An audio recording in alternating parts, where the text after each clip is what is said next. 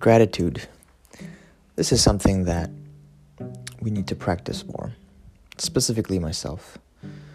I keep wanting more and more, and the issue with wanting more and more is that subconsciously we're telling ourselves we don't have.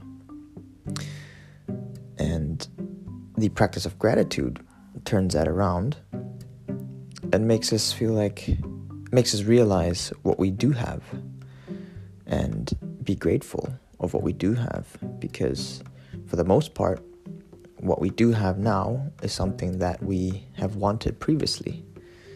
And it's much better to spend time realizing that we do have what we wanted to have rather than we don't have what we still want to have. Because once we get what we want to have we'll always want more and that gives a feeling of life is not enough or we are not enough. And that's a very negative spiral.